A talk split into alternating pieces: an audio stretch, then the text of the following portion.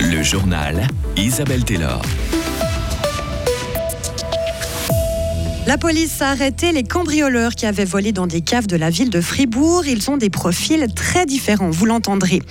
Et si nos routes de campagne nous aidaient à produire de l'électricité, l'idée se concrétise grâce à des structures en bois recouvertes de panneaux solaires. Enfin, un pilote de Formule 1 vient de décrocher un contrat longue durée, mais qui est-ce?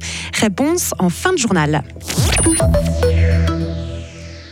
Ont cambriolé plus de 70 caves en ville de Fribourg. La police cantonale les a finalement pincées. C'est ce qu'elle annonce aujourd'hui. Léo Martinetti, vous nous résumez cette affaire. Deux équipes ont sévi dans le centre-ville de Fribourg entre avril et mai dernier. Détail important, elles ne travaillaient pas ensemble. C'est un pur hasard si elles ont agi en même temps dans les mêmes quartiers. Pour cette affaire, nous avons des profils différents. Tout d'abord, il y a un trio. Deux hommes de 58 et 45 ans sans domicile fixe.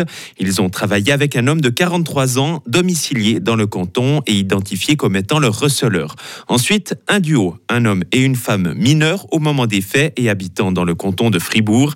Ces deux équipes ont réussi à s'introduire dans des immeubles, leur butin, des vêtements, des appareils électroniques, des aliments, des boissons ou encore des vélos. Une partie des objets ont été retrouvés dans plusieurs cachettes et au domicile des auteurs présumés. La plupart ont d'ailleurs reconnu être impliqués dans cette affaire. Merci Léo. Le montant total du butin et des dommages causés aux portes des caves s'élève à plusieurs milliers de francs.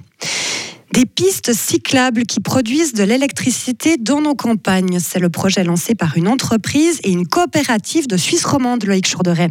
Oui, un constat à l'origine de ce projet. La transition énergétique ne va pas assez vite en Suisse. Alors que faire? Leur idée est simple, produire de l'énergie solaire sur les routes agricoles ou les petites routes communales. Comment? Eh bien, en les couvrant de panneaux solaires grâce à une charpente en bois et d'une pierre quatre coups, souligne Marc Muller, ingénieur en énergie. On crée de l'électricité renouvelable, on en fournit aux agriculteurs, on construit des pistes cyclables protégées du vent, de la pluie ou de la neige, et enfin on aménage des couloirs de biodiversité en plantant des arbres le long de ces voies et tout ça avec un bilan carbone très intéressant. Si on fait avec du bois suisse local, c'est du CO2 quasiment négatif puisqu'on stockerait du CO2 dans ces, dans ces infrastructures.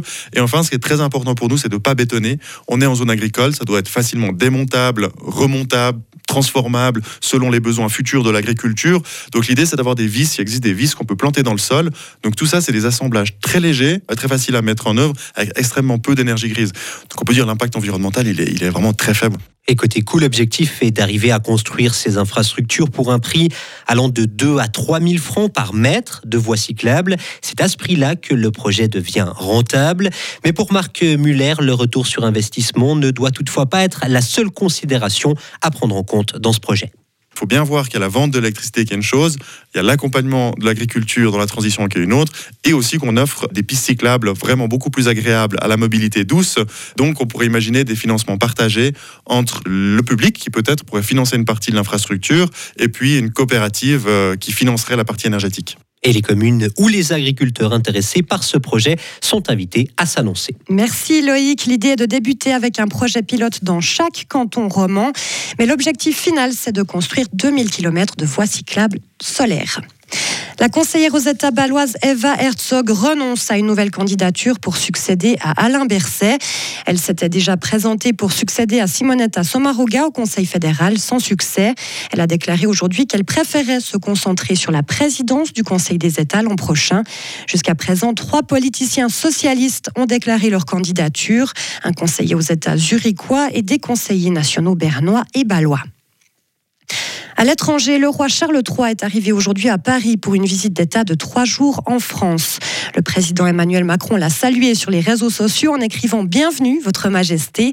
Charles est déjà venu une trentaine de fois en France en tant que prince, mais c'est la première fois en tant que roi. Cette visite devait avoir lieu en mars, mais elle avait dû être annulée en raison des violentes manifestations contre la réforme des retraites.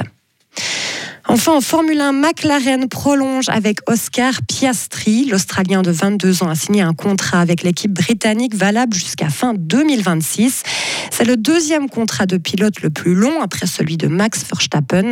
Oscar Piastri dispute sa première saison en Formule 1. Son meilleur résultat est une quatrième place lors du Grand Prix de Grande-Bretagne à Silverstone. Pour plus d'infos sportives, c'est à 17h45 avec le Journal des Sports. Retrouvez toute l'info sur frappe et frappe.ch.